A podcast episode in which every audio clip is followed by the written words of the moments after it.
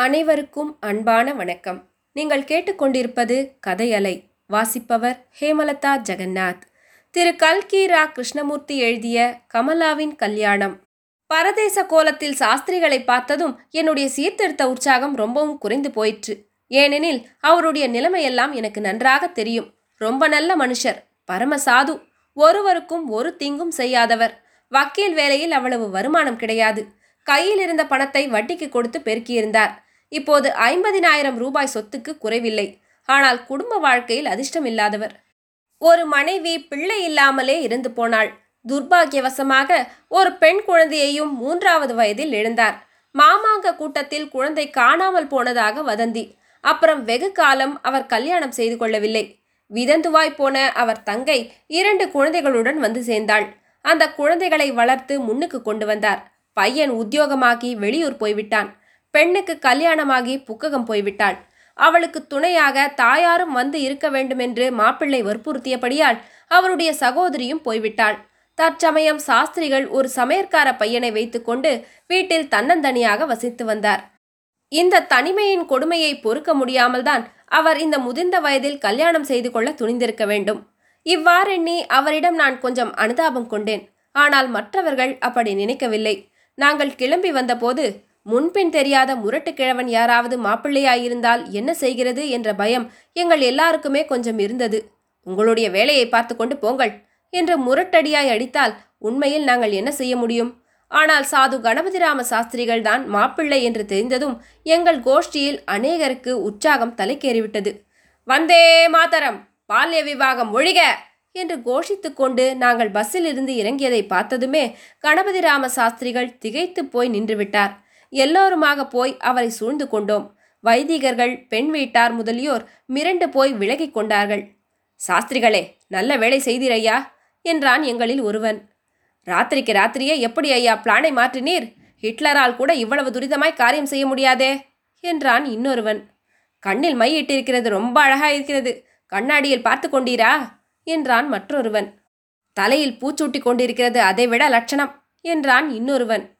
பெரியவர் எல்லாரையும் கையமர்த்தி சும்மா இருக்கச் செய்துவிட்டு சாஸ்திரிகளே யாரோ பட்டிக்காட்டு கிழவனாக்கும் என்று பார்த்தேன். படிப்பும் பகுத்தறிவும் உள்ள நீங்களே இப்படியெல்லாம் செய்தால் நமது தேசம் எப்படி முன்னுக்கு வரும்? ஒரு சின்ன பெண் குழந்தையை இந்த வயதில் நீங்கள் கல்யாணம் செய்து கொண்டால் அந்த பெண் சந்தோஷமாக இருக்க முடியுமா?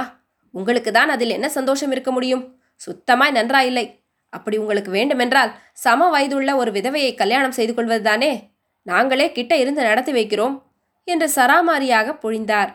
சாது கணபதிராம சாஸ்திரிகள் இந்த பிளிட்ஸ் கிரீக் தாக்குதலினால் அப்படியே அசந்து போனார். முகத்தில் ஈ ஆடவில்லை. மென்று விழுங்கிய வண்ணம். எனக்கு இந்த கல்யாணத்தை நிறுத்துவதில் சம்மதம்தான். நேற்றே நான் சொன்னேன். பெண் வீட்டார்தான் ரொம்பவும் ஆட்சேபிக்கிறார்கள். அவர்களிடம் சொல்லி சமாதானப்படுத்துங்கள் என்றார். இவ்வளவு சுலபத்தில் காரியம் முடிந்துவிடும் என்று நாங்கள் எதிர்பார்க்கவே இல்லை. எனவே எங்களுடைய உற்சாகம் பொங்கிற்று. பரதேச கோலம் பூண்ட மாப்பிள்ளை திரும்பி வீட்டிற்குள் வர முடியாதபடி அவரை சிலர் வளைத்து கொண்டு நின்றார்கள். மற்றவர்கள் கல்யாண வீட்டு பக்கம் போனார்கள். இதற்குள் ஏதோ கலாட்டா நடக்கிறதென்று தெரிந்து பெண் வீட்டார் ஆண் பெண் அடங்களும் வீட்டு வாசலுக்கு வந்திருந்தார்கள். ஒரே கூச்சலும் குழப்பமுமாய் இருந்தது. தலைக்கு தலை பேசத் தொடங்கினார்கள். பெண்ணின் தகப்பனார் யார்? என்று கோபாலகிருஷ்ண ஐயர் கேட்டார். இவர்தான் என்று ஒருவரை எல்லாருக்கும் முன்னால் கொண்டு வந்து நிறுத்தினார்கள். ஐயர்வாள் உள்ளே போவோம் வாருங்கள். உட்கார்ந்து இரண்டு வார்த்தை பேசலாம் என்றார் கோபாலகிருஷ்ண ஐயர். அவர் பெரிய மனுஷர் அந்தஸ்துள்ளவர் என்று எல்லாருக்கும் தெரியுமாதலால் சிலர் அப்படியே செய்கிறது வாருங்கள் உள்ளே என்று அழைத்து போனார்கள். நாங்களும் உள்ளே போனோம். எங்களைத் தொடர்ந்து எல்லாரும் உள்ளே வந்து விட்டார்கள். தாழ்வாரத்தில் போட்டிருந்த பாயில் கோபாலகிருஷ்ண ஐயரும் சம்மந்தி பிராமணரும் வேறு சில பெரியவர்களும் உட்கார்ந்தார்கள். நாங்களும் சூழ்ந்து உட்கார்ந்தோம். இம்மாதிரி சமயங்களில் காரியத்தை மேற்போட்டு கொண்டு செய்கிற மனிதர்கள் சிலர் உண்டு அல்லவா? அப்படிப்பட்ட மனிதர் ஒருவர் சத்து சத்து என்றார். ஒரு நிமிஷம் மௌனம் குடிகொண்டது. அந்த மௌனத்தை பிளந்து கொண்டு விம்மி அழும் குரல் ஒன்று கேட்டது. எல்லோரும் அழுகை சத்தம் வந்த பக்கம் பார்த்தோம். அழுதது வேறு யாரும் இல்லை. மணக்கோலத்தில் இருந்த மணப்பெண்தான் என் அருகில் இருந்த கல்யாண சுந்தரம் ராகவன் இந்த காட்சியை பார்க்க சகிக்கவில்லை. வெளியே போகிறேன் என்று சொல்லிவிட்டு எழுந்து போனான். வாசற்படியை கடக்கும்போது அவன் ஒரு தடவை திரும்பி மணப்பெண் இருந்த திசையை நோக்கியதை பார்த்தேன். அவன் கண்களில் அப்போது தோன்றிய இரக்கமும் கனிவும் எனக்கு ஒருவாறு நகைப்பை உண்டாக்கி பெண்ணின் அழுகை குரலினால் ஏற்பட்ட வேதனையை போக்கிற்று. பிள்ளையாண்டானுக்கு அசடு தட்டிவிட்டது என்று மனதில் எண்ணிக்கொண்டேன். அதற்கு தகுந்தாற்போல் அவனும் வெளியே போகாமல் நின்ற இடத்திலேயே நின்றான். ஒரு ஸ்திரீ மணப்பெண்ணின் தாயாராய்த்தான் இருக்க வேண்டும். பெண்ணிடம் வந்து அவள் கையை பிடித்து அசடே என்னத்திற்காக அழுகிறாய்? தலையெழுத்து போல் நடந்துவிட்டு போகிறது என்று சொல்லி உள்ளே அழைத்துச் சென்றாள். இதையெல்லாம் கண்டும் கேட்டும் மனமிலகிய கோபாலகிருஷ்ண ஐயர் பெண்ணின் தகப்பனாரை பார்த்து என்ன சுவாமிகளே உங்களை பார்த்தால் படித்த மனுஷர் மாதிரி தோன்றுகிறது. நீங்களெல்லாம் இப்படிப்பட்ட பாவத்தை செய்யலாமா? அந்த பெண்ணை இப்படி அழவிட்டு கல்யாணம் செய்து கொடுக்காமற் போனால் என்ன? என்றார். அப்போது அந்த பிராமணனுக்கு திடீரென்று வந்த கோபத்தையும் ஆத்திரத்தையும் பார்க்க வேண்டுமே. நான் வேண்டாம் வேண்டாம் என்றுதான் முட்டிக்கொண்டேன். பொம்மநாட்டி சொன்னதை கேட்டு இப்படியாச்சு. ஸ்திரீ புத்தி பிரளயாந்தகா என்று சொல்லிவிட்டு தலையில் அடித்து கொண்டார்.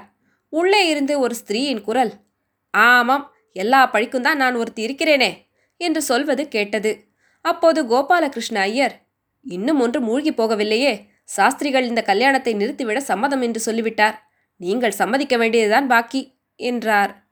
இருநூறு ரூபாய் வரையில் பணம் செலவாகி இருக்கிறதே அதற்கு யார் வழி செய்கிறது? என்று பெண்ணின் தகப்பனார் ஆத்திரமும் அழுகையுமாக கேட்டார். இவ்வளவுதானே? என்றார் கோபாலகிருஷ்ண ஐயர். சட்டைப்பையிலிருந்து பணப்பையை எடுத்து அதிலிருந்து ஒரு நூறு ரூபாய் நோட்டை எடுத்து வீசினார். இந்தாருங்கள் இதை இப்போது வைத்துக் கொள்ளுங்கள். பாக்கி நூறு ரூபாய்க்கும் நானே ஏற்பாடு செய்கிறேன். எப்படியாவது அந்த குழந்தையை நீங்கள் படுகுழியில் தள்ளாமல் காப்பாற்றினால் போதும் என்றார். கோபாலகிருஷ்ண ஐயரின் தாராள குணத்தை பார்த்து அங்கே எல்லோரும் பிரமித்து போனார்கள்.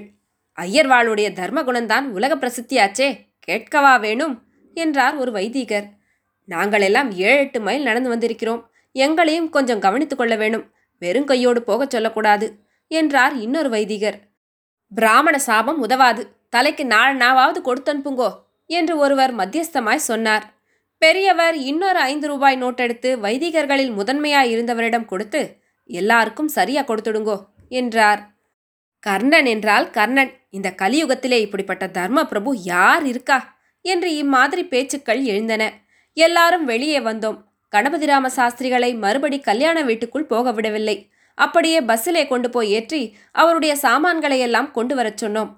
அவரை சேர்ந்த மனுஷர்கள் பந்துக்களோ சிநேகிதர்களோ யாரும் வந்திருக்கவில்லை. ஒரு குமாஸ்தா பையன் மட்டும்தான் வந்திருந்தான்.